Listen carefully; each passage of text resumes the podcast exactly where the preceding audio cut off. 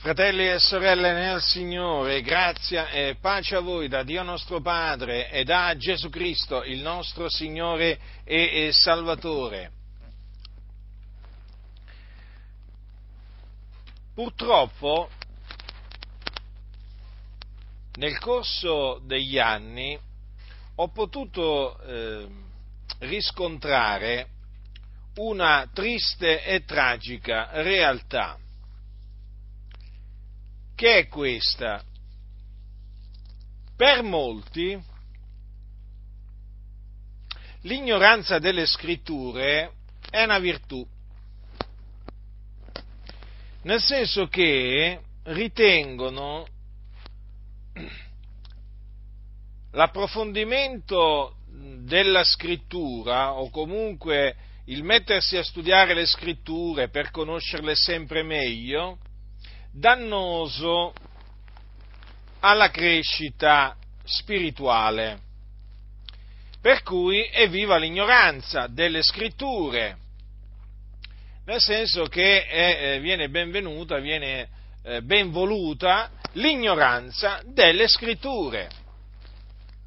Sì, perché essere ignoranti delle scritture oggigiorno è una buona cosa, bellissima cosa. Meglio, meglio non conoscere troppo le scritture, meglio accontentarsi di sapere che Gesù ci ama, Dio amore, che ci dobbiamo volere bene. Ecco, basta, basta sapere queste cose, poi per il resto alla fine si può fare a meno di tutto il resto perché mettersi a studiare poi le scritture? E quindi coloro che investigano le scritture, conoscono le scritture, perché poi investigando le scritture chiaramente chi le investiga acquisisce conoscenza. Vengono guardati coloro che conoscono le scritture con un occhio malevolo, come se veramente fossero un problema per la Chiesa. Eh sì, il problema per la Chiesa oggi, per la Chiesa moderna, eh, si chiama conoscenza delle scritture e quindi coloro che conoscono le scritture sono un problema per la Chiesa di oggi, un grosso problema. In effetti, in effetti è così. L'ignoranza delle scritture è accettata come una sorta di virtù, mentre la conoscenza delle scritture è guardata in maniera negativa. Non dico da tutti, eh, badate bene, però certamente è molto diffuso nel nostro ambiente questa idea, questa idea diabolica è un'idea diabolica.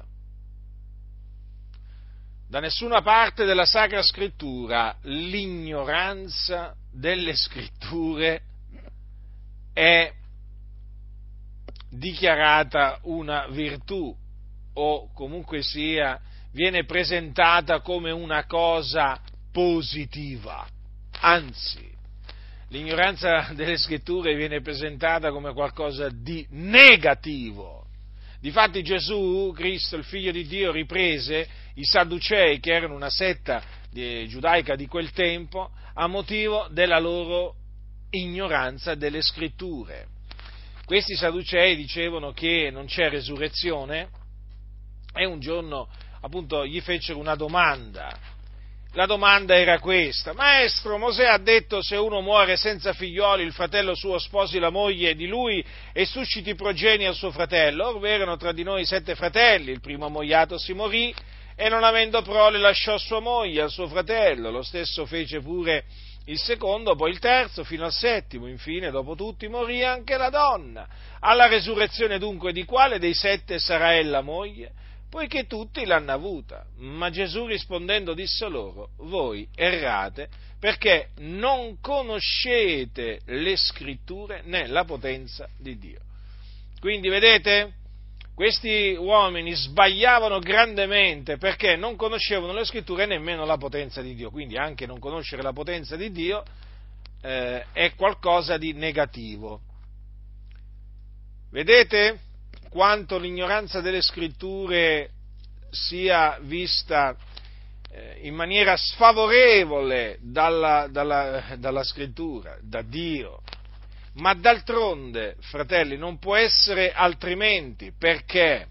Perché ogni scrittura è ispirata da Dio. Ed è utile a insegnare, a riprendere, a correggere, educare alla giustizia affinché l'uomo di Dio sia compiuto appieno, fornito per ogni opera buona.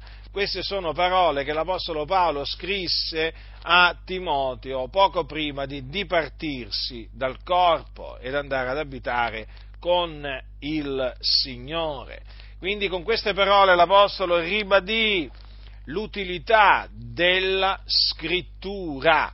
È utile ma è chiaro perché è ispirata da Dio, quindi è la parola di Dio. Quindi se è utile ad insegnare, a riprendere, a correggere, a educare alla giustizia, è evidente, è evidente che è utile a colui, naturalmente, per colui che l'ascolta, che sente parlare di ciò che è scritto, perché appunto chi sente parlare di ciò che è scritto, naturalmente fermo restando che chi parla di ciò che è scritto tagli rettamente la parola della verità. Eh?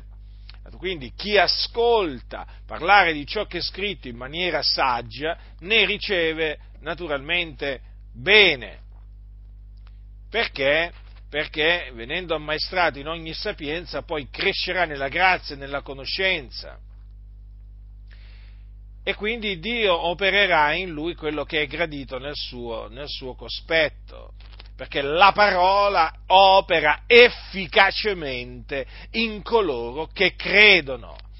Ecco perché l'Apostolo Paolo esortò, ehm, esortò ehm, eh, Timoteo a perseverare, dice tu persevera nelle cose che hai imparate, delle quali sei stato accertato sapendo da chi, imparate, da, da chi, le hai imparate e che fin da fanciullo hai avuto conoscenza degli scritti sacri, i quali possono renderti savio a salute mediante la fede che è in Cristo Gesù. Quindi vedete la potenza degli scritti sacri o delle sacre scritture sono in grado di rendere savio eh, chi le medita chi le legge, chi le studia, viene proprio reso savio a salute mediante la fede in Cristo Gesù.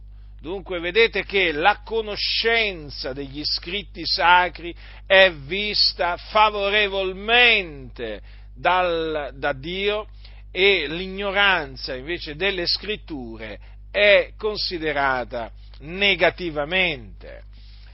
Ora, tenete ben presente questo.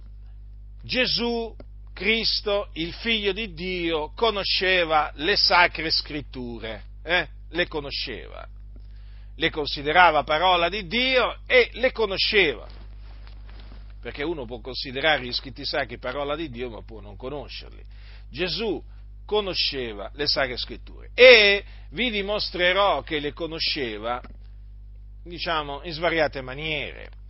E questo perché voglio farlo? Perché noi siamo discepoli di Gesù Cristo. Lui è il nostro Signore, Lui è il nostro Salvatore, Lui è la nostra guida, Lui è colui che noi dobbiamo imitare. Dunque, io sono sempre stato persuaso di questo. Se Gesù è il duce perfetto esempio di fede, se Gesù va imitato, allora va imitato anche quanto alla conoscenza degli scritti sacri. Ora, una precisazione.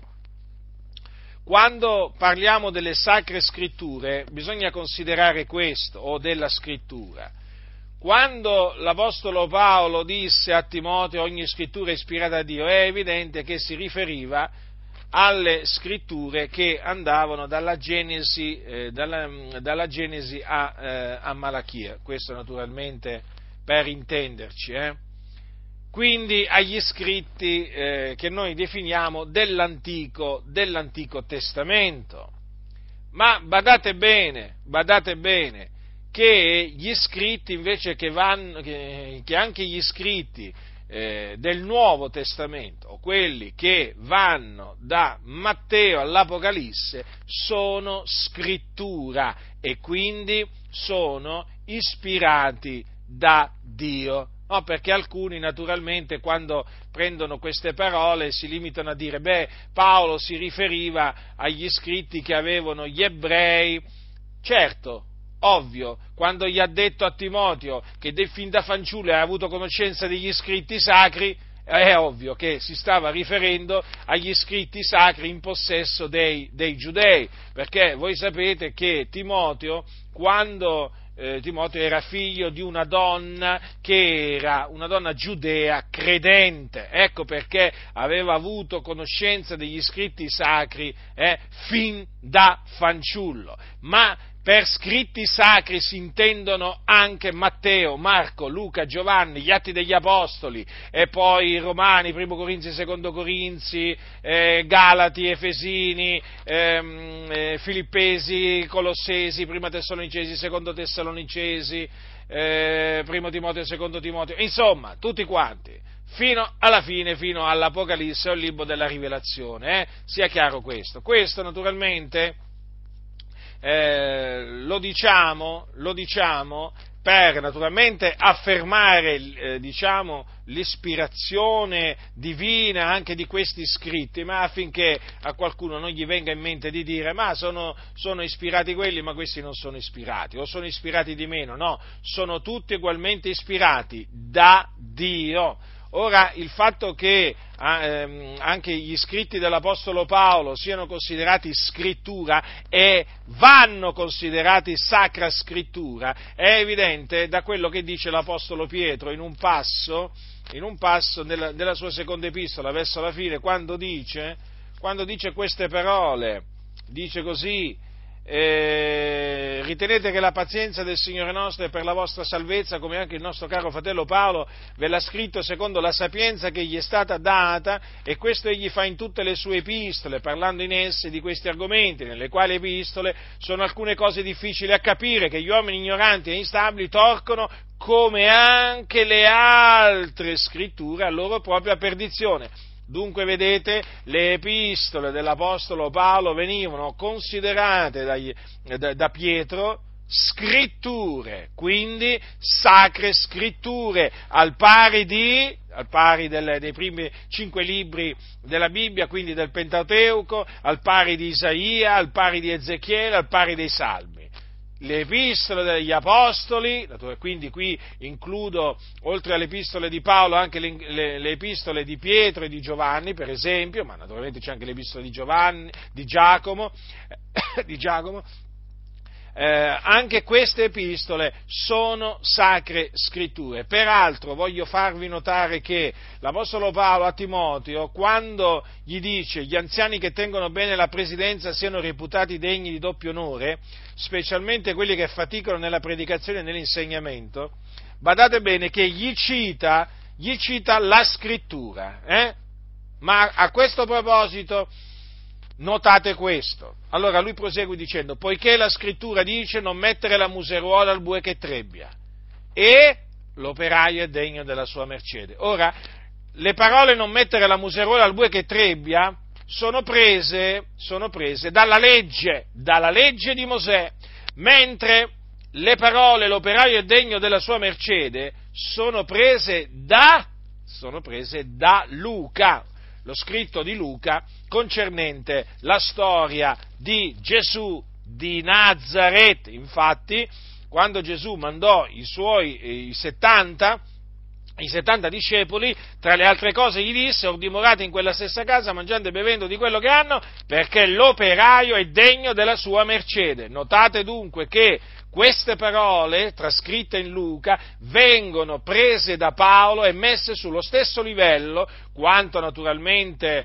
eh, a ispirazione, di, di, quelle altre, non mettere la muserola al bue che trebbia. Infatti, vedete che Paolo parla di, della scrittura, Allora la scrittura dice non solo non mettere la museruola al bue che trebbia eh, il grano, che poi è questo il passo, ma anche dice l'operaio è degno della sua mercede, ma l'operaio è della sua mercede è trascritto da Luca. Capito? Fratelli nel Signore, quindi abbiate sempre davanti ai vostri occhi questo, questo, diciamo, questo in merito al, al, alle scritture, eh? è di fondamentale importanza.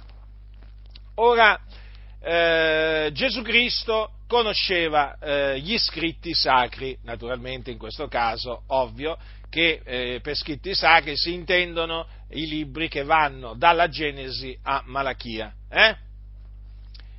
Eh, eh sì, eh, per forza di cose. Per forza di cose, perché mentre Gesù, figliolo, mentre mm, Gesù era sulla terra, mentre Gesù era sulla terra, non erano ancora stati scritti, non era stato scritto né Matteo, né Marco, né Luca, né Giovanni, né gli atti, né nessuna epistola naturalmente vi devo parlare in questa maniera per farvi capire che appunto quando Gesù dice, quando Gesù si riferisce a ciò che sta scritto, a, ehm, alle scritture, alla scrittura, è chiaro che si riferisce alla parte del canone che oggi noi identifichiamo in quella parte che va dalla Genesi a Malachia. Allora, Gesù conosceva gli scritti sacri. Allora Gesù conosceva i comandamenti di Dio che sono scritti nella legge. Infatti, un giorno eh, cioè, Gesù ha sempre dato dimostrazione di conoscere i comandamenti, i comandamenti di Dio, eh? ma prendiamo eh, trascritti nella legge. Prendiamo per esempio eh, questo, questo, fatto, capitolo 15 di Matteo. Allora si accostarono a Gesù dei farisei e degli scribi venuti da Gerusalemme e gli dissero perché i tuoi discepoli trasgrediscono la tradizione degli antichi, poiché non si lavano le mani quando prendono cibo. Ma egli rispose loro, e voi perché trasgredite il comandamento di Dio a motivo della vostra tradizione? Dio infatti ha detto onora tuo padre e tua madre ma, e... Mm, chi maledice padre e madre sia punito di morte. Voi invece dite, se uno dice a suo padre o a sua madre quello con cui potrei assisterti offerta a Dio, egli non è più obbligato ad onorare suo padre o sua madre, e avete annullata la parola di Dio a cagione della vostra tradizione. Ipocriti, ben profetò Isaia di voi quando disse questo popolo mi onora con le labbra, ma il cuor loro è lontano da me, ma invano mi rendono il loro culto, insegnando dottrine che sono precetti d'uomini. Vedete che Gesù conosceva alla perfezione eh, il comandamento scritto nella legge che dice onora tuo padre e tua madre. Vedete, ha, ha, dato conoscenza proprio di conoscere, ha dato prova di conoscere le scritture. E non solo, ha dimostrato anche di amarle perché le ha difese dagli attacchi di quegli ipocriti eh, che erano gli scribi e farisei che annullavano la parola di Dio con la loro tradizione eh? con la loro tradizione, perché ricordatevi che chi ama la parola la difende. Gesù Cristo amava la parola di Dio, infatti vedete come li riprese agli scribi e farisei? Avete annullata la parola di Dio a cagione della vostra tradizione. Dunque, la parola di Dio va difesa e ciò che è scritto è la parola di Dio. Infatti cosa ha detto Gesù? Dio infatti ha detto onora tuo padre e tua madre, ma queste parole le ha scritte Mosè. Quando ci vengono a dire, eh, ma chi l'ha scritta la Bibbia? L'ha scritta degli uomini. E infatti, vedete, eh, pure, pure, le parole onora tuo padre e tua madre mm, nel, nel libro eh, sono state scritte da, ehm, da, un uomo, anche se vi ricordo, in questo caso Mosè, anche se vi ricordo che quando Dio di, diede le dieci parole a Mosè eh, sulle due tavole, la scrittura era scrittura di Dio, perché le aveva scritte il Dio. Non lo dimentichiamo queste cose, eh? Dunque, eh, queste parole che noi troviamo scritte adesso su carta, eh, le trascrisse in un libro poi Mosè. Ma cosa dice qua eh, Gesù? Dio ha detto onora tuo padre e tua madre, quindi quelle parole sono parole pronunziate da Dio, anche perché sono parole che Dio pronunziò poi sul monte Sinai. Eh? Quindi eh, Gesù chiamò ciò che è scritto pa- la parola di Dio e la difese. E noi quindi che faremo? Mm? Noi dobbiamo seguire l'esempio di Gesù. Conoscere ciò che è scritto, conoscere i comandamenti di Dio, eh? trascritti, trascritti e, e, difenderli, difenderli dai moderni scribi e farisei che appunto annullano le sacre scritture con la loro tradizione. Eh, in, un'altra, in, un'altra, circostanza Gesù dimostrò di conoscere i comandamenti di Dio quando, quando gli fece, qualcuno gli fece una domanda per metterla alla prova. Eh? La domanda fu questa. Maestro, qual è nella legge il gran comandamento? E Gesù gli disse, ama il Signore Dio tuo con tutto il tuo cuore, con tutta l'anima tua e con tutta la mente tua. Questo è il grande, il primo comandamento. Il secondo simile adesso è ama il tuo prossimo come te stesso. Da questi due comandamenti dipendono tutta la legge di profeti. Vedete, fratelli, il maestro eh, conosceva i comandamenti di Dio e quindi la volontà di Dio, perché Dio, dando i suoi comandamenti, ha fatto conoscere la sua volontà. E quando gli hanno chiesto il grande comandamento, lui quale ha citato? Quello appunto che dice ama il Signore Dio tuo con tutto il tuo cuore, con tutta l'anima tua e con tutta la mente tua. Poi ha citato eh, il secondo comandamento, eh, ama il tuo prossimo come te stesso. Dove sono scritti questi comandamenti? Nella legge. La legge è scrittura, la legge fa parte degli scritti sacri. Eh, quando parliamo della legge ci riferiamo alla Genesi, libro della Genesi, eh, libro dell'Esodo, poi quello del Levitico, dei Numeri e del Deuteronomio, eh, che gli ebrei chiamano la Torah. La Torah. Eh, dunque vedete che Gesù conosceva i comandamenti di Dio trascritti. Hm? trascritti. E allora noi che faremo? Non conosceremo i comandamenti di Dio trascritti? Lungi da noi. Noi dobbiamo conoscere i comandamenti di Dio che sono trascritti. Allora gli apostoli ci hanno dato per la grazia di Dio dei comandamenti di Dio, fratelli. Sapevate questo, vero? Se qualcuno non lo, non lo sapeva, adesso lo sa. Voi sapete quali comandamenti vi abbiamo dati per la grazia del Signore Gesù. Paolo lo dice. Questi sono comandamenti di Dio. Ora gli apostoli ci hanno trasmesso dei comandamenti da parte di Dio. Li hanno trascritti noi li dobbiamo conoscere e naturalmente mettere in pratica. Mm? Beati quelli che ascoltano la parola di Dio e lo osservano. I comandamenti di Dio che ci hanno dato gli apostoli sono la parola di Dio. Quindi noi li dobbiamo conoscere e mettere in pratica. D'altronde come fai a mettere in pratica qualcosa che non conosci altrimenti? Come fai? Per mettere in pratica la parola la devi conoscere. Per eh, adempiere la volontà di Dio la devi conoscere. E dov'è che viene rivelata la volontà di Dio? Nelle sacre scritture. Dio ci rivela la sua volontà tramite le sacre scritture. Attenzione però, attenzione, che c'è una volontà di Dio naturalmente che viene rivelata da Dio mediante gli scritti sacri che sono la sua parola. Poi c'è una volontà che Dio rivela al singolo, eh, o può essere anche a un gruppo di persone tramite una visione, un sogno, eh, tramite una voce udibile. Anche, questo, anche in questa maniera Dio naturalmente fa conoscere la sua volontà, anche in questa maniera Dio dà dei comandamenti. Hm?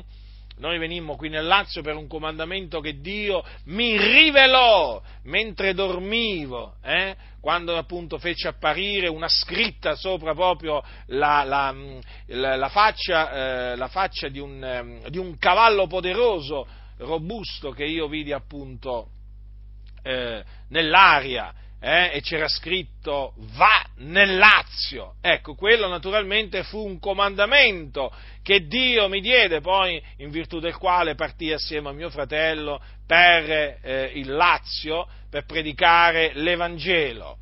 Eh, questo naturalmente lo dico perché voglio ribadire, voglio ribadire che il Dio non ci parla solamente tramite gli scritti sacri, eh? Ma ci parla anche in visioni, in sogni. Eh? Perché? Perché Dio non è cambiato, a differenza di come lo presentano molti, eh, eh, che Dio è cambiato, no, no, noi presentiamo Dio come colui che non muta e per cui ancora oggi Dio parla ai suoi tramite visioni e sogni e anche facendogli dire una voce audibile. Dio è grande, Dio veramente fa cose grandi, egli è il nostro grande Dio. Dunque, vedete, Gesù conosceva i comandamenti di Dio, ciò che stava scritto, che erano la volontà di Dio. E difatti, Gesù dimostrò di conoscere questi, eh, ciò che sta scritto quando il tentatore eh, andò da lui, eh, si avvicinò a lui e lo tentò nel deserto. Voi sapete che dopo che Gesù fu battezzato eh, in acqua, nel, nel, nell'acqua, nelle acque del fiume Giordano, da Giovanni il Battista, voi sapete che Gesù fu condotto dallo Spirito di Dio su nel deserto per essere tentato dal diavolo. E dopo che ebbe digiunato 40 giorni e 40 notti, alla fine ebbe fame. E il tentatore, leggo dal, da Matteo, capitolo 4, il tentatore accostatosi gli disse, se tu sei figlio di Dio, di che queste pietre divengano pani. Ma egli rispondendo disse, sta scritto, non di pane soltanto vivrà l'uomo, ma d'ogni parola che procede dalla bocca di Dio. Allora il diavolo lo menò seco nella santa città e lo pose sul pinacolo del Tempio e gli disse, se tu sei figlio di Dio, gettati giù, poiché sta scritto, egli darà ordine ai suoi angeli intorno a te ed essi ti porteranno sulle loro mani, che talora tu non urti col piede contro una pietra. Gesù gli disse, egli altresì scritto, non tentare il Signore Dio tuo. Di nuovo il diavolo lo menò seco sopra un monte altissimo, e gli mostrò tutti i regni del mondo e la loro gloria, e gli disse, tutte queste cose io te le darò se prostrandoti tu mi adori. Allora Gesù gli disse, va, Satana, poiché sta scritto, adora il Signore Dio tuo, e a lui solo rendi il culto. Allora il diavolo lo lasciò, ed ecco degli angeli vennero a lui e lo servivano. Vedete dunque, fratelli nel Signore, come Gesù Cristo si oppose al diavolo, citandogli ciò che sta scritto, quindi conosceva, se no come faceva? Come avrebbe potuto citargli quello che stava scritto se non l'avesse eh, conosciuto? Invece Gesù conosceva ciò che sta scritto, Gesù conosceva gli scritti sacri e citò, citò dagli scritti sacri. Questo ci dimostra l'autorevolezza di ciò che sta scritto, questo ci dimostra che sto, ciò che sta scritto è la parola di Dio. Pensate, Gesù il figlio di Dio citò parole scritte da Mosè perché le considerava, e perché lo sono, la parola di Dio. Eh? Meraviglioso questo racconto veramente che ci fa eh, Matteo. Eh?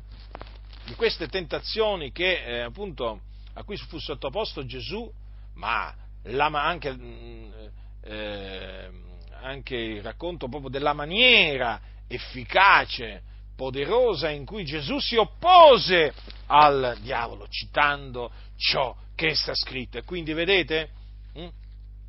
si resiste al diavolo citando tra le altre cose anche citando ciò che sta scritto, ma per citare ciò che sta scritto devi conoscere ciò che sta scritto, se no come fai a citarlo? Eh?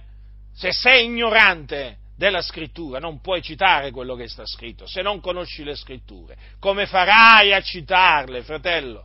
Come farai a citare le scritture se non le conosci? Eh? Vedete, tre, tre tentazioni, una diversa dall'altra, però in tutti e tre alla fine Gesù rispose con una parte degli scritti sacri. Mm? Questo naturalmente ci deve essere di sprono, di sprono, fratelli del Signore, perché il diavolo esiste, eh? E guardate che il diavolo ci tenta, non pensate che il diavolo non ci tenta, è il tentatore. è il tentatore, è chiamato così il tentatore. Che fa il tentatore? Tenta! Dio non tenta nessuno, eh, non può essere tentato da nessuno, però il diavolo tenta, ci tenta il diavolo. E come faremo noi a resistere alle sue tentazioni? Naturalmente vegliando, pregando, ma dobbiamo anche citare le scritture, fratelli nel Signore. Eh, qui siamo sottoposti a attacchi da parte del diavolo di ogni genere. Qui bisogna del continuo citare ciò che sta scritto, perché qui veramente il diavolo parla tramite tanti, ci parla tramite tanti, per indurci eh, al peccato, per farci peccare. E spesso il diavolo parla tramite la bocca di credenti. Eh? E allora bisogna eh, rispondere dicendo sta scritto. O è altresì scritto se il diavolo si presenta appunto citandoci una parte della scrittura, perché fa anche questo lui. Eh?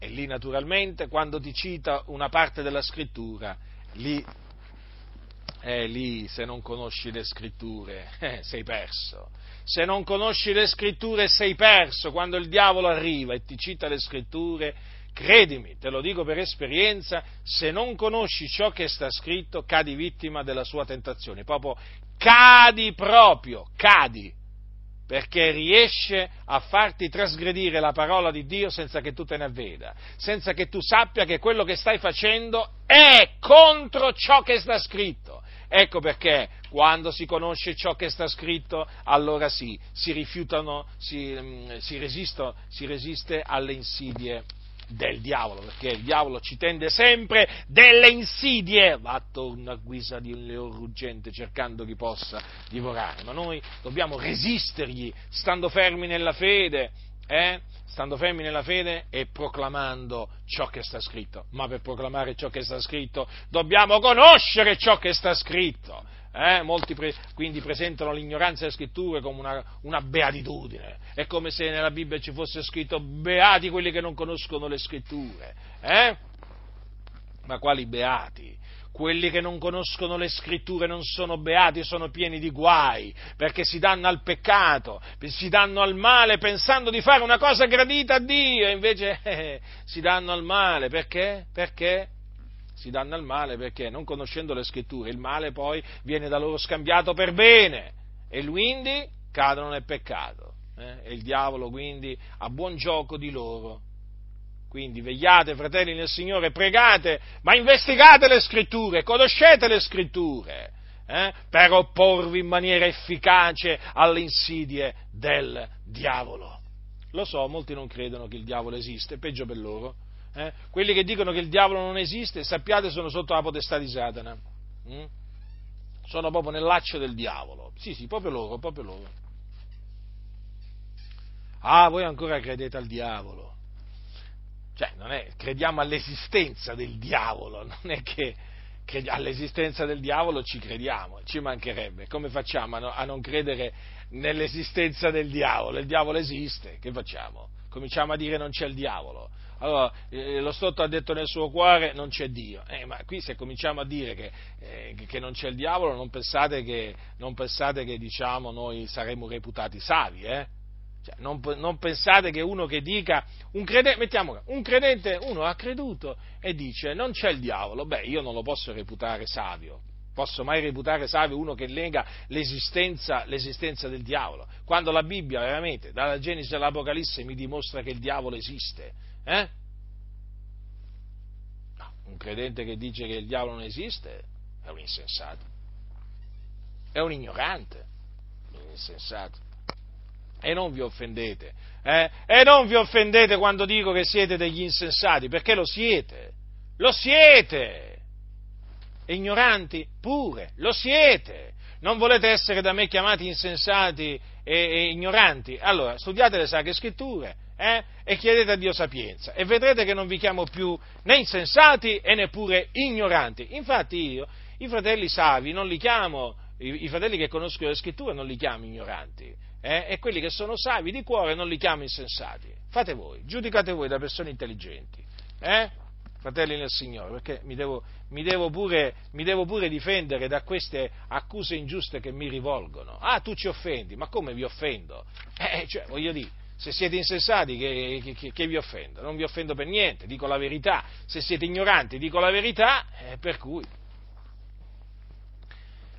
Allora, vi ho dimostrato dunque che Gesù conosceva eh, gli scritti sacri e, e li difendeva avete visto, li difendeva dagli scribi e dai farisei e li difendeva pure dal, chiaramente dagli attacchi, del, eh, dagli attacchi del diavolo, perché poi il diavolo, quando, allora, quando il diavolo eh, tenta qualcuno, ricordatevi sempre che cerca sempre quel qualcuno eh, di farlo andare contro ciò che sta scritto. Anche quando il diavolo cita le scritture, ricordatevi, cerca sempre di farvi andare contro ciò che sta scritto.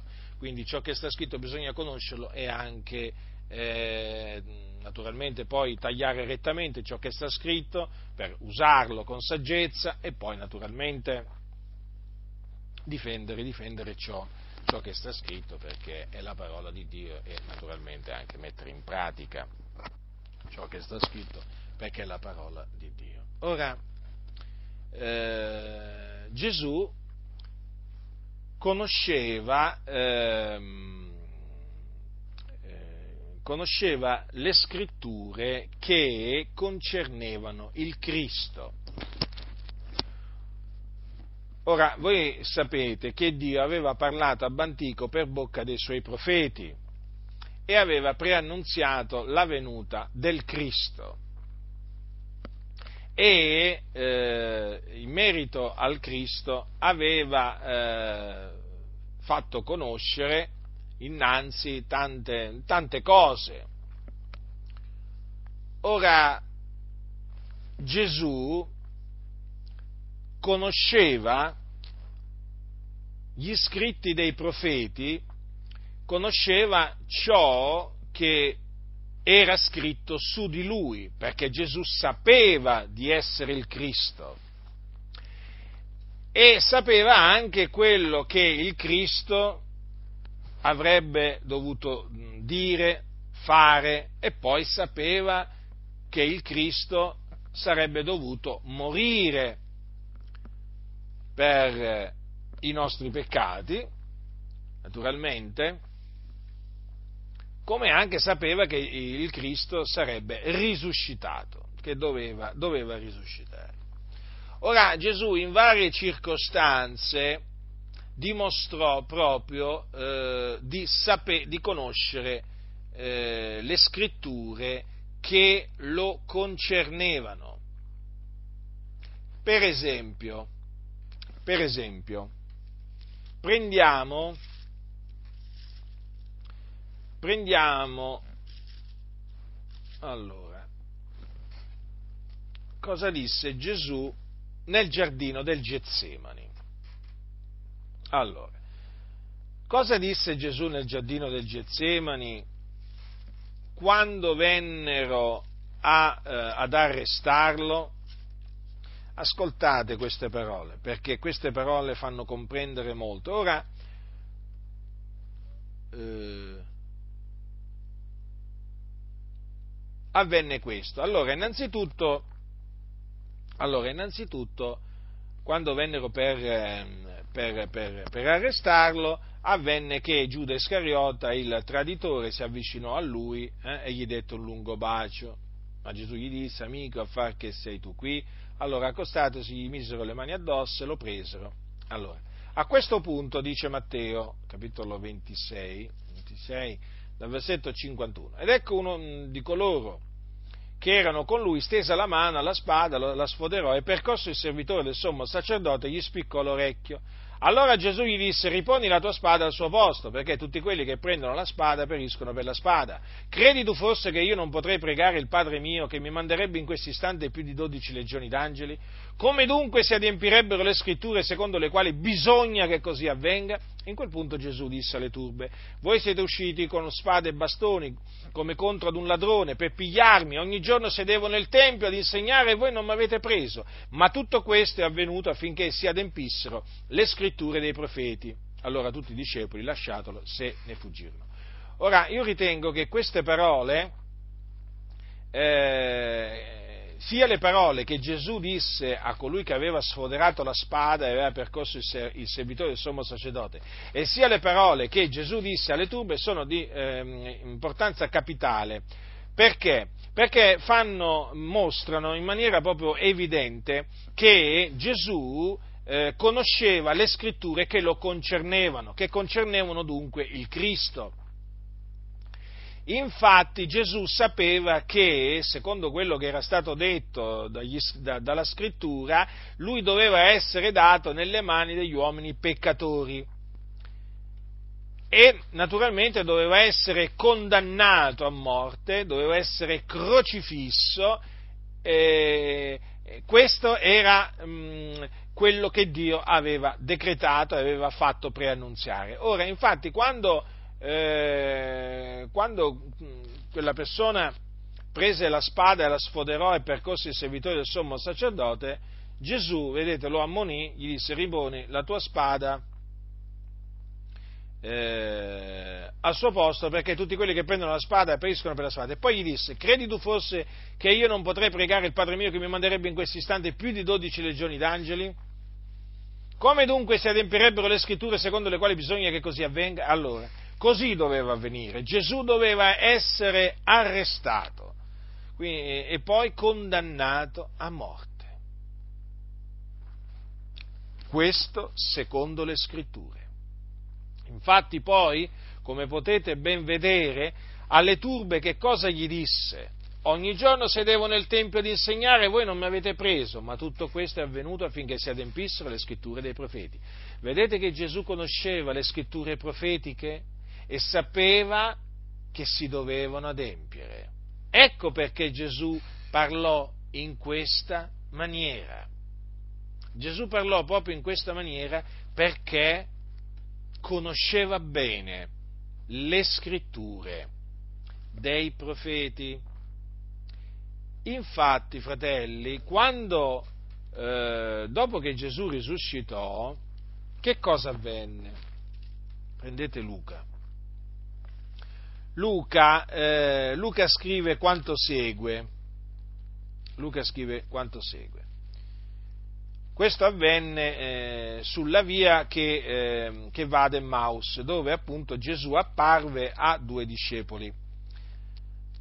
Allora, quando Gesù ammonì questi eh, due discepoli, perché ancora questi due discepoli non avevano compreso eh, che, che, Christ, che, che Gesù dove, doveva, doveva, soffrire, Gesù avrebbe dovuto soffrire e poi risuscitare. Allora Gesù, avendo compreso questo dal loro, dal loro, discor- dai loro discorsi, dalle loro parole, li ammonì e disse loro, insensati e tardi di cuore a credere a tutte le cose che i profeti hanno detto. Non bisognava egli che il Cristo soffrisse queste cose ed entrasse quindi nella sua gloria? Cominciando da Mosè e da tutti i profeti, spiegò loro in tutte le scritture le cose che lo concernevano.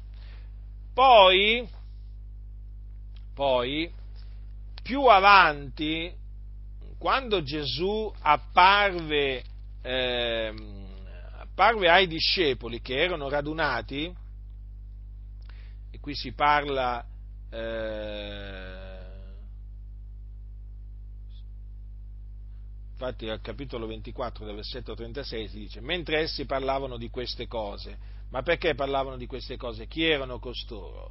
Allora, erano ehm, erano i due discepoli che Gesù aveva incontrato sulla via di Damasco e altri naturalmente, e gli undici. Eh? Infatti dice, levatesi in quella stessa ora, tornarono a Gerusalemme, qui sta parlando dei due, e trovarono adunati gli undici e quelli che erano con loro. Eh? Questo naturalmente per, per, affinché abbiate ben chiaro qua Gesù a chi parlò. Eh? Allora c'è scritto che poi quando apparve a costoro, che erano radunati tutti assieme, Gesù disse loro, queste sono le cose che io vi dicevo quando ero ancora con voi, che bisognava che tutte le cose scritte di me nella legge di Mosè, nei profeti e nei salmi fossero adempi- adempiute. Allora aprì loro la mente per intendere le scritture. Ora vedete dunque questa è la dimostrazione che eh, Gesù, venendo nel mondo, il figliuolo di Dio, discendendo nel mondo, venne per, eh, morire, venne per morire sulla croce per i nostri peccati e risuscitare dai morti il terzo giorno a cagione della nostra giustificazione. Perché questo era quello che era stato scritto. Bisognava che tutte le cose scritte di me nella legge di Mosè, nei profeti e nei salmi fossero adempiute. Vedete? Quindi le scritture si dovevano adempiere. Gesù le conosceva quali erano queste scritture che lo concernevano. Eh? Erano le scritture che parlavano delle sue sofferenze e poi del, delle glorie che dovevano seguire. E eh, quando poi apparve ai suoi discepoli, gliele spiegò. Hm? Gliele spiegò. Quindi conosceva le scritture che lo concernevano Gesù. È come se, è come se le conosceva. E quelle scritture che lo concernevano rivelavano la volontà di Dio verso di lui. Perché Gesù sapeva che era venuto nel mondo per fare la volontà di Dio, la volontà di colui che lo aveva mandato. Lui infatti disse io sono disceso dal cielo per fare non la mia volontà, ma la volontà di colui che mi ha mandato. E gli scritti sacri, gli scritti sacri parlavano di questa volontà di Dio verso il Cristo. Infatti gli scritti sacri parlavano proprio di tante cose che concernevano il Cristo. Eh? In particolare qui naturalmente mi soffermo eh, su quello che gli scritti sacri dicevano sulla morte del Cristo e sulla sua risurrezione. Ecco, Gesù sapeva dunque, sapeva dunque sin dall'inizio che egli doveva, doveva morire e risuscitare dai morti. Questo è quello che dicevano le scritture da quell'ora Gesù cominciò a dichiarare ai suoi discepoli che doveva andare a Gerusalemme e soffrire molte cose dagli anziani, dai capi sacerdoti, dagli scribi ed essere ucciso e risuscitare il terzo giorno. Eh? Dichiarò ai suoi discepoli ciò. Ma perché? Perché ciò era quello che era stato innanzi preannunziato dai profeti nelle scritture. Eh? Bisognava che si adempissero le scritture dei profeti. Ecco perché Gesù parlava in quei termini ai suoi discepoli. Il figlio dell'uomo sta per essere dato nelle mani degli uomini e lo uccideranno e al terzo giorno risusciterà. Ecco perché Gesù parlava in questi termini. Ecco, noi saliamo a Gerusalemme, il figlio dell'uomo sarà dato nelle mani dei capi sacerdoti, degli scribi, ed essi lo condanneranno a morte, lo metteranno nelle mani dei gentili per essere schernito e flagellato e crocifisso, ma il terzo giorno risusciterà. Bisognava che tutto ciò si adempisse. Perché? Perché era ciò che la scrittura aveva preannunziato. Gesù conosceva, conosceva le scritture e quindi eh, parlava di conseguenza in base a quello che dicevano le scritture. Allora, fratelli nel Signore, anche noi dobbiamo conoscere le scritture che concernono Gesù Cristo, che concernono il Cristo. Eh?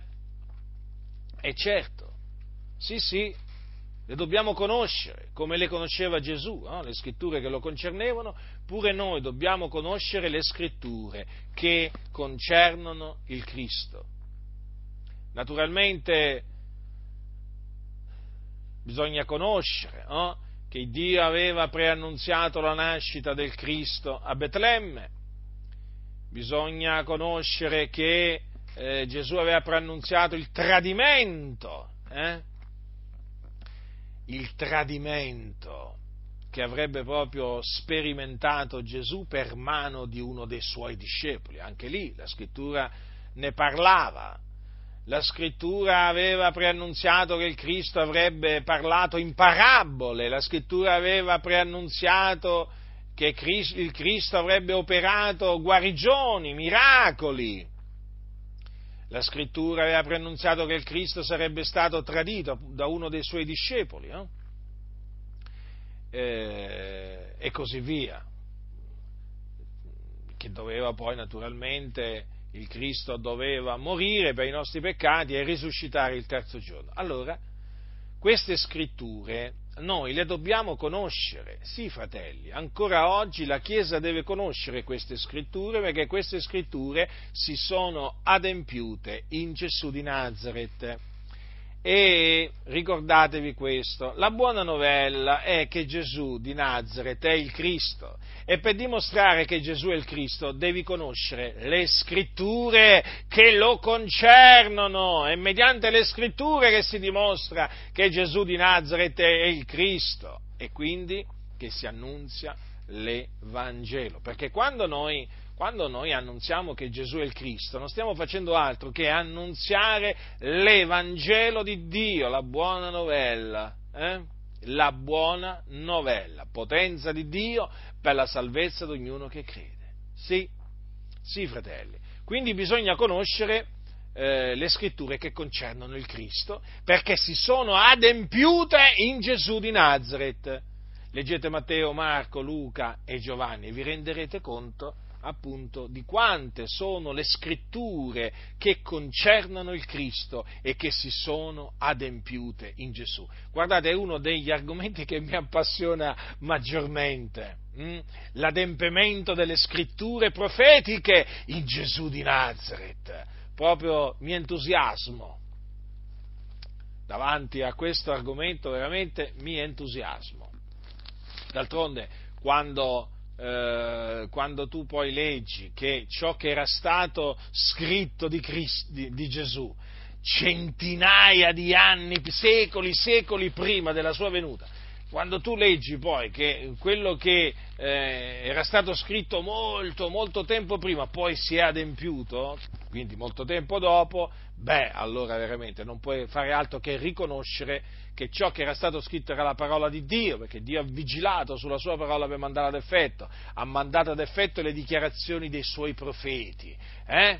Meraviglioso veramente l'operare di Dio quanto è grande il Dio, fratelli nel Signore, ma quanto è grande, la sua grandezza non si può investigare, dice la scrittura, è grande, ma la sua grandezza non si può investigare, noi celebriamo il Dio per la sua grandezza, eh, non solo per la sua benignità, per la sua fedeltà, per la sua giustizia, ma anche per la sua grandezza, perché Dio, Dio è veramente grande, fratelli nel Signore. E quando veramente ti trovi davanti l'adempimento delle scritture profetiche, dici, ma Signore Dio, ma tu sei grande, ma tu sei grande, Signore. Hai vigilato sulla tua parola che avevi, fa- che avevi pronunziato centinaia, centinaia, centinaia di anni prima. Hai vigilato su quella parola e l'hai mandata ad effetto chi ha potuto resistere alla tua volontà? Hai fatto tutto quello che ti eri proposto di fare. E infatti quando leggiamo la storia di Gesù di Nazareth vediamo proprio questo, che Dio ha fatto tutto quello che si era proposto di fare. E chi ha potuto impedire a Dio di eseguire il suo disegno? Nessuno. I suoi disegni sono fedeli e stabili. Lui ha mandato ad effetto la sua parola. E qui noi siamo a proclamare che Gesù è il Cristo perché Dio ha vigilato sulle scritture dei profeti e le ha mandate ad effetto, le ha adempiute. Dio è veramente grande. Gesù, per esempio, conosceva eh, le scritture che concernevano eventi futuri che eh, sarebbero accaduti no? in futuro. Per esempio, quando un giorno Gesù eh, disse queste parole, sono, allora, scritte in Giovanni, leggo da Giovanni, eh? allora, nell'ultimo giorno, il gran giorno della festa, eh? della festa, la festa delle capanne, eh?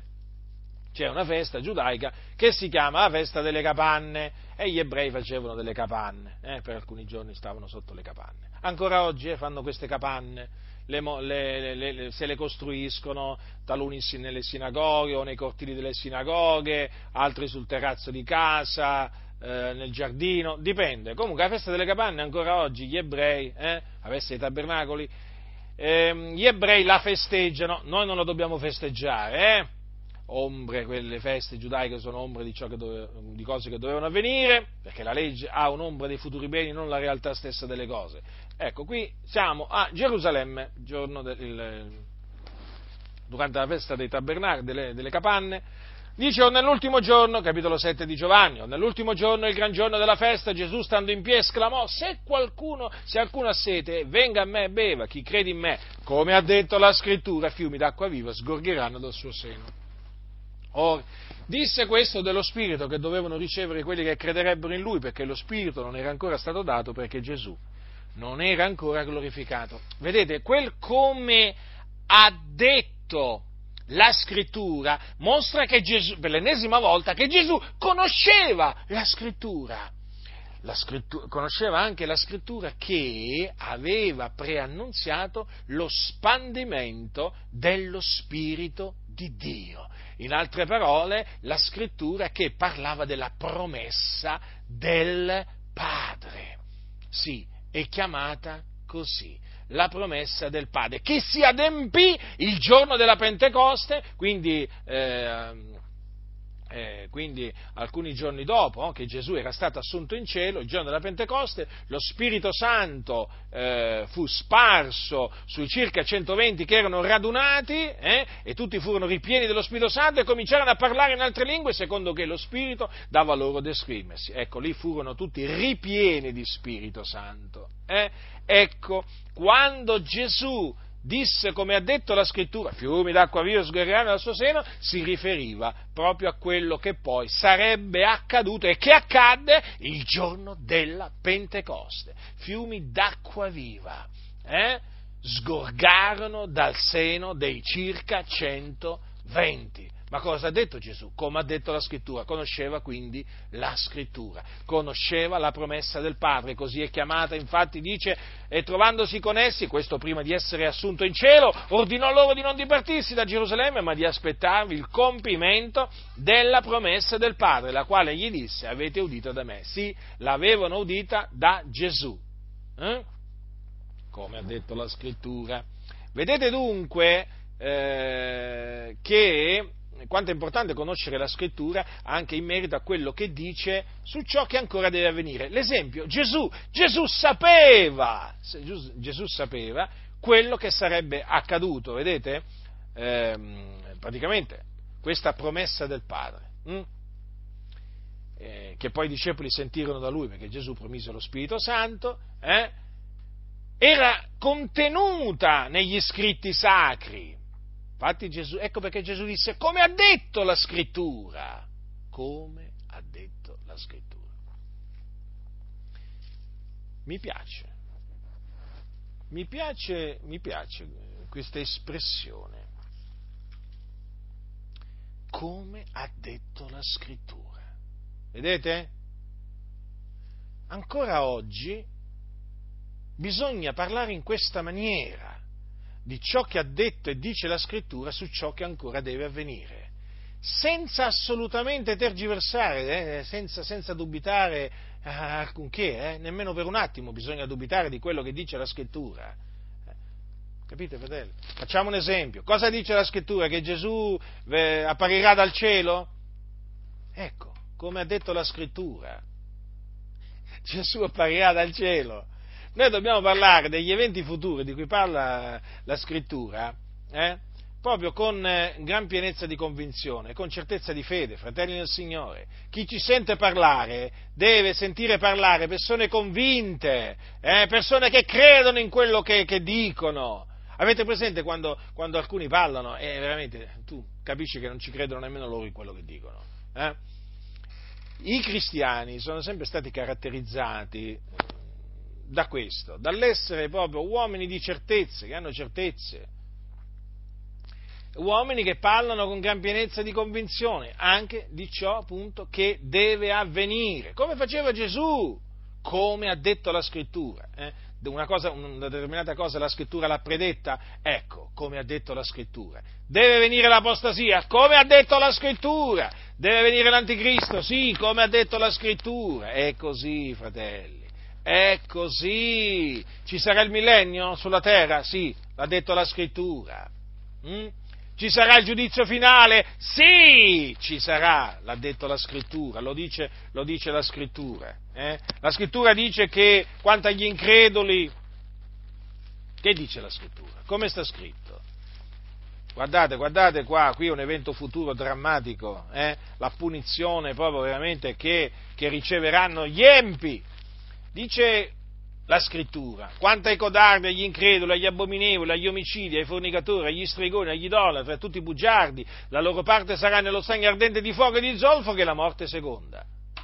Come ha detto la scrittura, sì, fratelli nel Signore, avverrà esattamente come ha detto e come dice la Sacra Scrittura. Questa è la parte, eh, eh, ecco dove avranno la loro parte, eh, costoro Ah, ma come fate a essere sicuri? Siamo sicuri, perché la scrittura è la parola di Dio e noi abbiamo la fede, che è certezza di cose che si sperano, dimostrazione di cose che non si vedono. Questo naturalmente per, per diciamo, spiegarvi eh, brevemente appunto come bisogna prendere esempio da Gesù che conosceva ciò che stava scritto e eh, considerava eh, ciò che stava scritto e che ancora eh, si doveva adempiere come qualcosa che si sarebbe adempiuto per certo. E Gesù non si vergognava di citare la Sacra Scrittura e quindi nemmeno voi, fratelli, vi dovete vergognare di citare la Sacra Scrittura, come ha detto la, la Scrittura, dovete dire, come ha detto Gesù la scrittura, ricordatevi, non può essere annullata. In un'altra circostanza Gesù dimostrò di conoscere le scritture eh, quando predisse la distruzione di Gerusalemme. Eh sì, Gesù ha predetto pure la distruzione di Gerusalemme, sapete.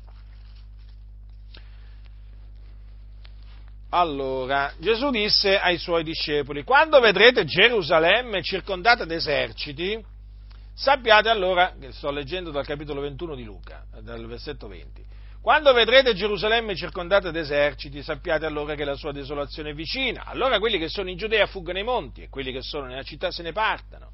E quelli che sono per la campagna non entrino in lei, perché quelli sono giorni di vendetta affinché tutte le cose che sono scritte siano adempite.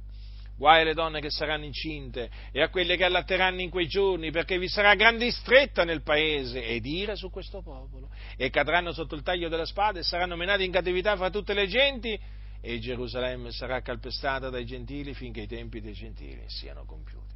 Vedete? Affinché tutte le cose che siano, sono scritte siano adempiute. È la dimostrazione che Gesù sapeva ciò che stava scritto e sapeva che si sarebbe adempiuto in questo caso la distruzione di Gerusalemme, che era la vendetta di Dio, la vendetta di Dio su Gerusalemme. Fanno pensare queste parole di Gesù, eh? È come se fanno pensare. Fanno pensare a tante cose. In effetti, dobbiamo ribadirlo con, con forza. Ciò che sta scritto è la parola dell'Iddio vivente e vero e Dio vigila sulla sua parola per mandarla ad effetto. Gesù conosceva ciò che stava scritto ed era pienamente convinto che ciò che era scritto si sarebbe adempiuto. E così infatti è avvenuto. Nell'anno 70 le, eh, le legioni romane, comandate, capeggiate dal generale Tito, arrivarono a Gerusalemme e la distrussero. Ci fu un massacro, un massacro. Tanti furono portati in cattività. Eh, il Tempio fu distrutto, fu veramente fu veramente un momento terribile nella storia di Gerusalemme, affinché tutte le cose che sono scritte siano adempiute. L'aveva detto Gesù, l'aveva detto, perché quello che è scritto poi si adempie. Quindi vedete, prendere esempio da Gesù di fondamentale importanza, di fondamentale importanza, fratelli, ricordatevelo, Gesù è l'esempio eh, da seguire. Poi certo vi potrei parlare pure dell'Apostolo Paolo, però ho deciso di parlarvi soltanto di Gesù in questa circostanza. Eh? Mm. Eh, quanto potrei parlare dell'Apostolo Paolo, la conoscenza che Paolo aveva delle scritture, che conoscenza che Paolo aveva degli scritti sacri, eh? Fidu- che fiducia che Paolo aveva negli scritti sacri, e eh, d'altronde, eh? eh? ricordiamoci che Paolo era imitatore di Cristo, eh? E noi dobbiamo essere imitatori di Paolo. Dunque, vedete, fratelli del Signore, come parlava Gesù? Mm? Come parlava Gesù? Avete notato che Gesù parlava, mh, mm, e di, mm, quando parlava dimostrava di conoscere, di conoscere gli, gli, scritti sacri? E allora, anche noi fratelli, quando parliamo dobbiamo dimostrare di conoscere gli scritti sacri, ciò che sta scritto. E non dobbiamo vergognarci di dire sta scritto. La scrittura dice. Perché? Perché non ci dobbiamo vergognare? Perché ciò che sta scritto è la parola di Dio. Quanto è disprezzata la parola di Dio, fratelli nel Signore, quanto è disprezzata la parola di Dio. Certo, quelli che la disprezzano comunque pagano veramente delle amare conseguenze, perché guardate che l'ignoranza delle scritture ha delle nefaste conseguenze sulla vita del, del credente, perché il credente che non conosce le scritture è vittima, è vittima dei falsi dottori, dei falsi apostoli, dei falsi profeti il credente, un credente che non conosce le scritture veramente è disarmato al massimo, perché può essere preso da chiunque eh, che ne farà quello che lui vuole, eh? quello che lui vuole, è così, eh? è così, è proprio così, infatti io vedo veramente tanti che si lasciano proprio sedurre dai falsi dottori proprio per questo, perché non conoscono le scritture perché non conoscono le scritture. Se non conosci le scritture, fratello nel Signore, ma può arrivare chiunque, ti può dire qualsiasi cosa, tu ci crederai. Tu ci crederai. Ti faccio un esempio?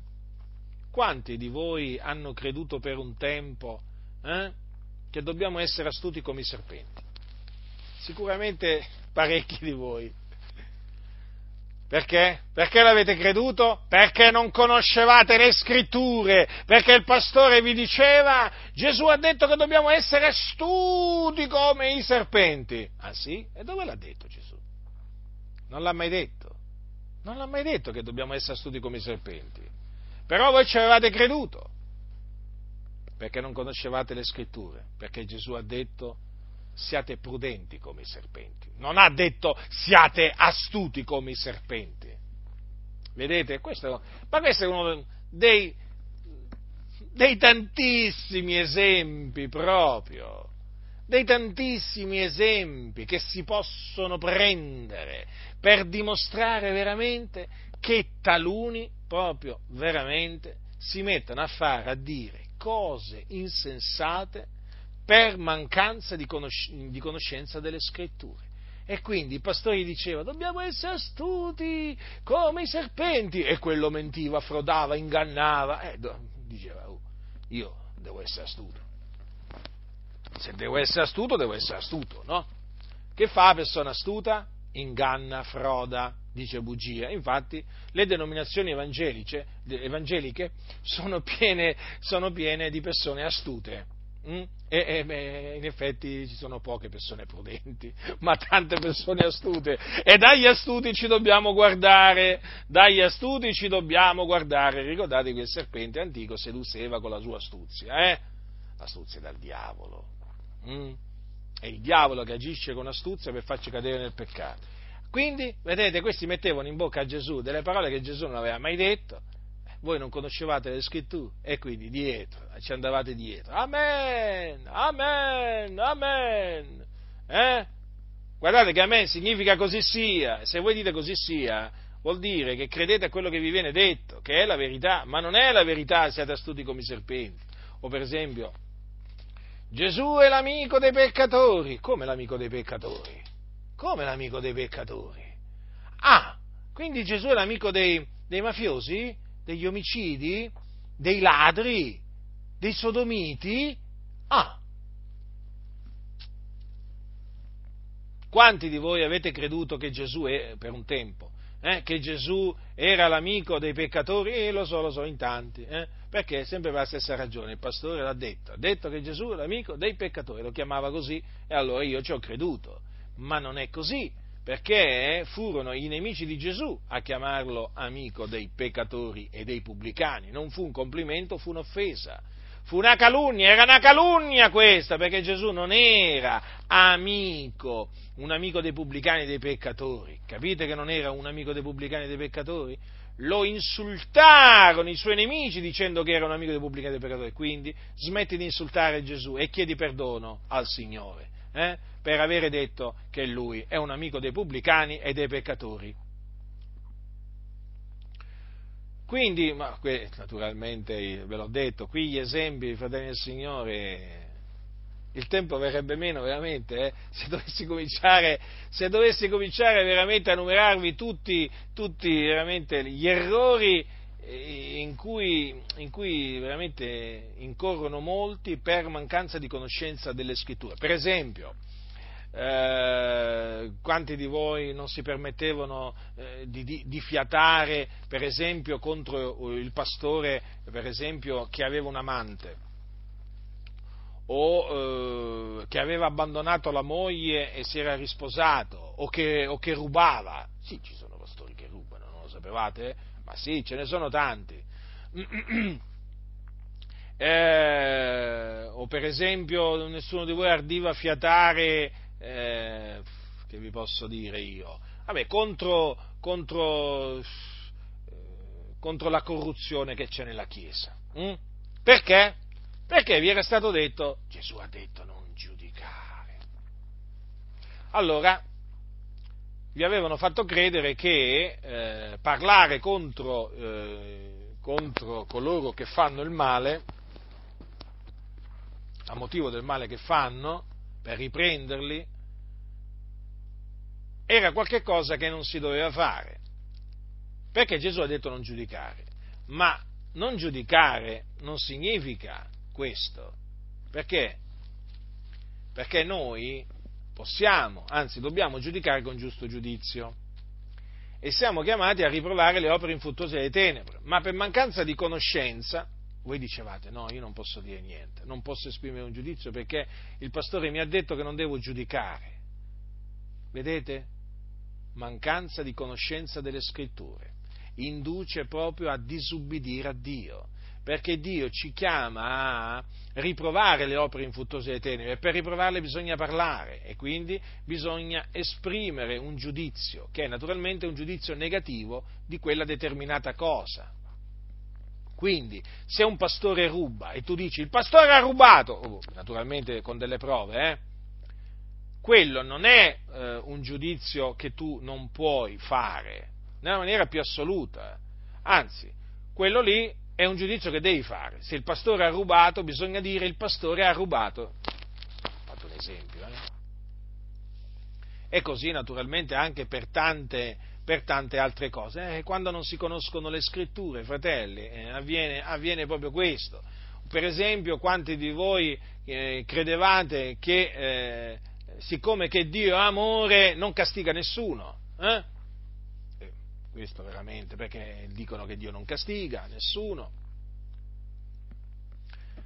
Dio è buono, quindi non castiga nessuno. Poi naturalmente è arrivato il giorno in cui, avete, in cui avete letto che Dio è un vendicatore, che Dio non lascia il colpevole eh, eh, impunito. E allora avete detto, ma come? Come ho potuto credere che Dio non punisse?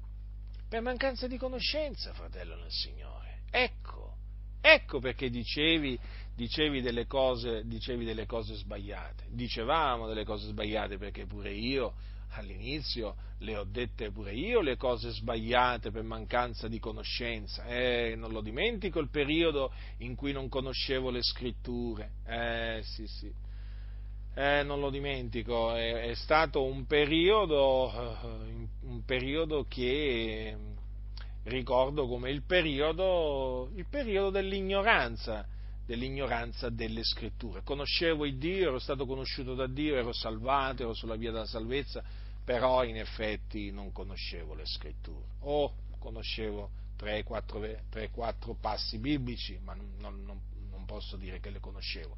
E questo naturalmente si è rivelato dannoso eh, per me. Poi però è arrivato il giorno che veramente, grazie a Dio, ho cominciato a investigare le scritture, allora ho cominciato a conoscere le scritture e quindi ciò che di sbagliato dicevo, facevo, eh, l'ho abbandonato.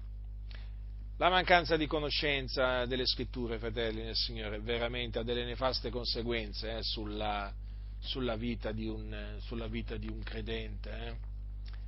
Veramente bisogna riconoscerlo e soprattutto chi, chi, l'ha, chi l'ha, sperimentato naturalmente poi ha, eh, diciamo, parla con, con convinzione perché, perché sperimenta, avendo sperimentato l'ignoranza uh, delle scritture, avendo, avendo compreso poi per esperienza quanto sia dannoso non conoscere le scritture, allora naturalmente poi quando parla contro l'ignoranza delle scritture, allora è convincente.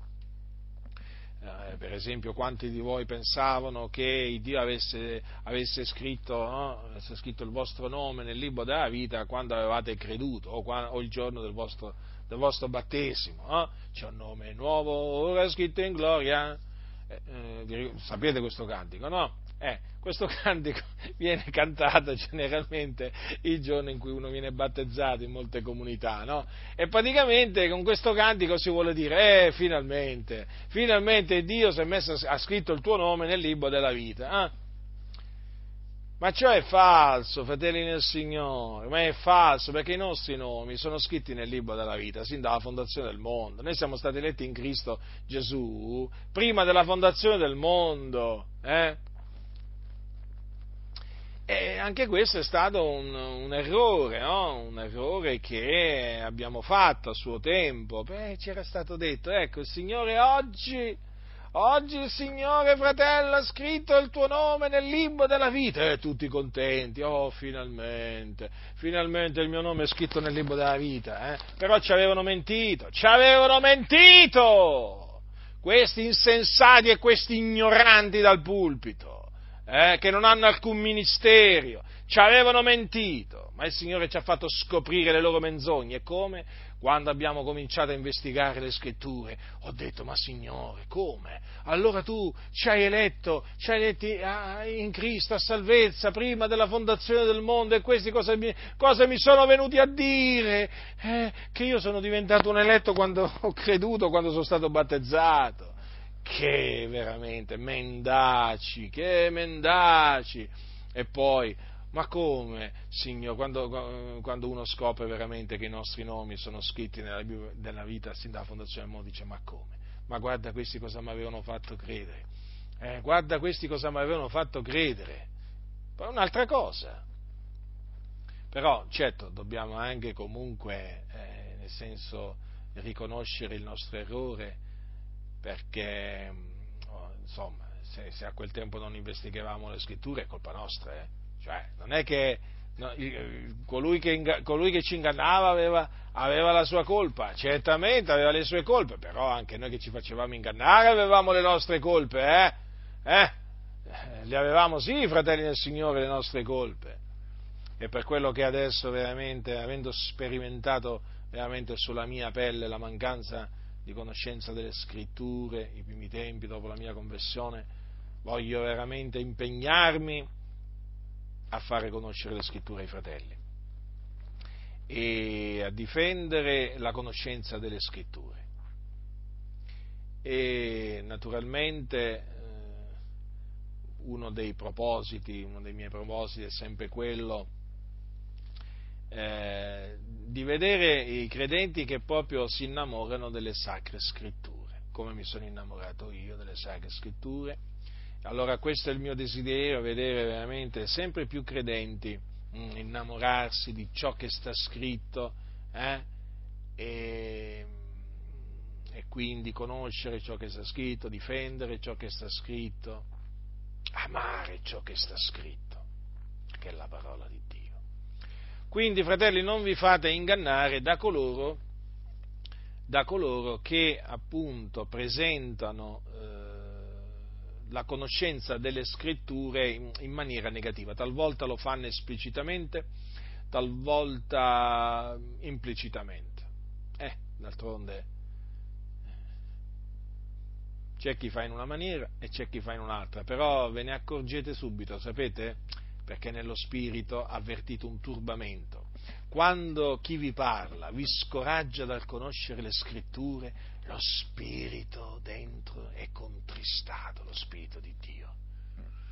Invece quando qualcuno vi invoglia a investigare le scritture, a conoscere le scritture, allora vi sentite sollevati, vi sentite felici, eh? E certo, vi sentite felici perché vi sta dicendo una cosa giusta. Quindi, fratelli, investigate le scritture, conoscete le scritture, amate le scritture, prendete le scritture e deponetele nel vostro cuore per averle sempre pronte hm? sempre pronte sulle vostre labbra e praticate ciò che sta scritto, ne avrete del bene. Quindi, contro l'ignoranza delle scritture eh? e a favore della conoscenza delle scritture. Questo siamo e questo vogliamo continuare ad essere fino alla fine per la grazia di Dio. La grazia del Signore nostro Gesù Cristo sia con tutti coloro che lo amano con purità incorrotta.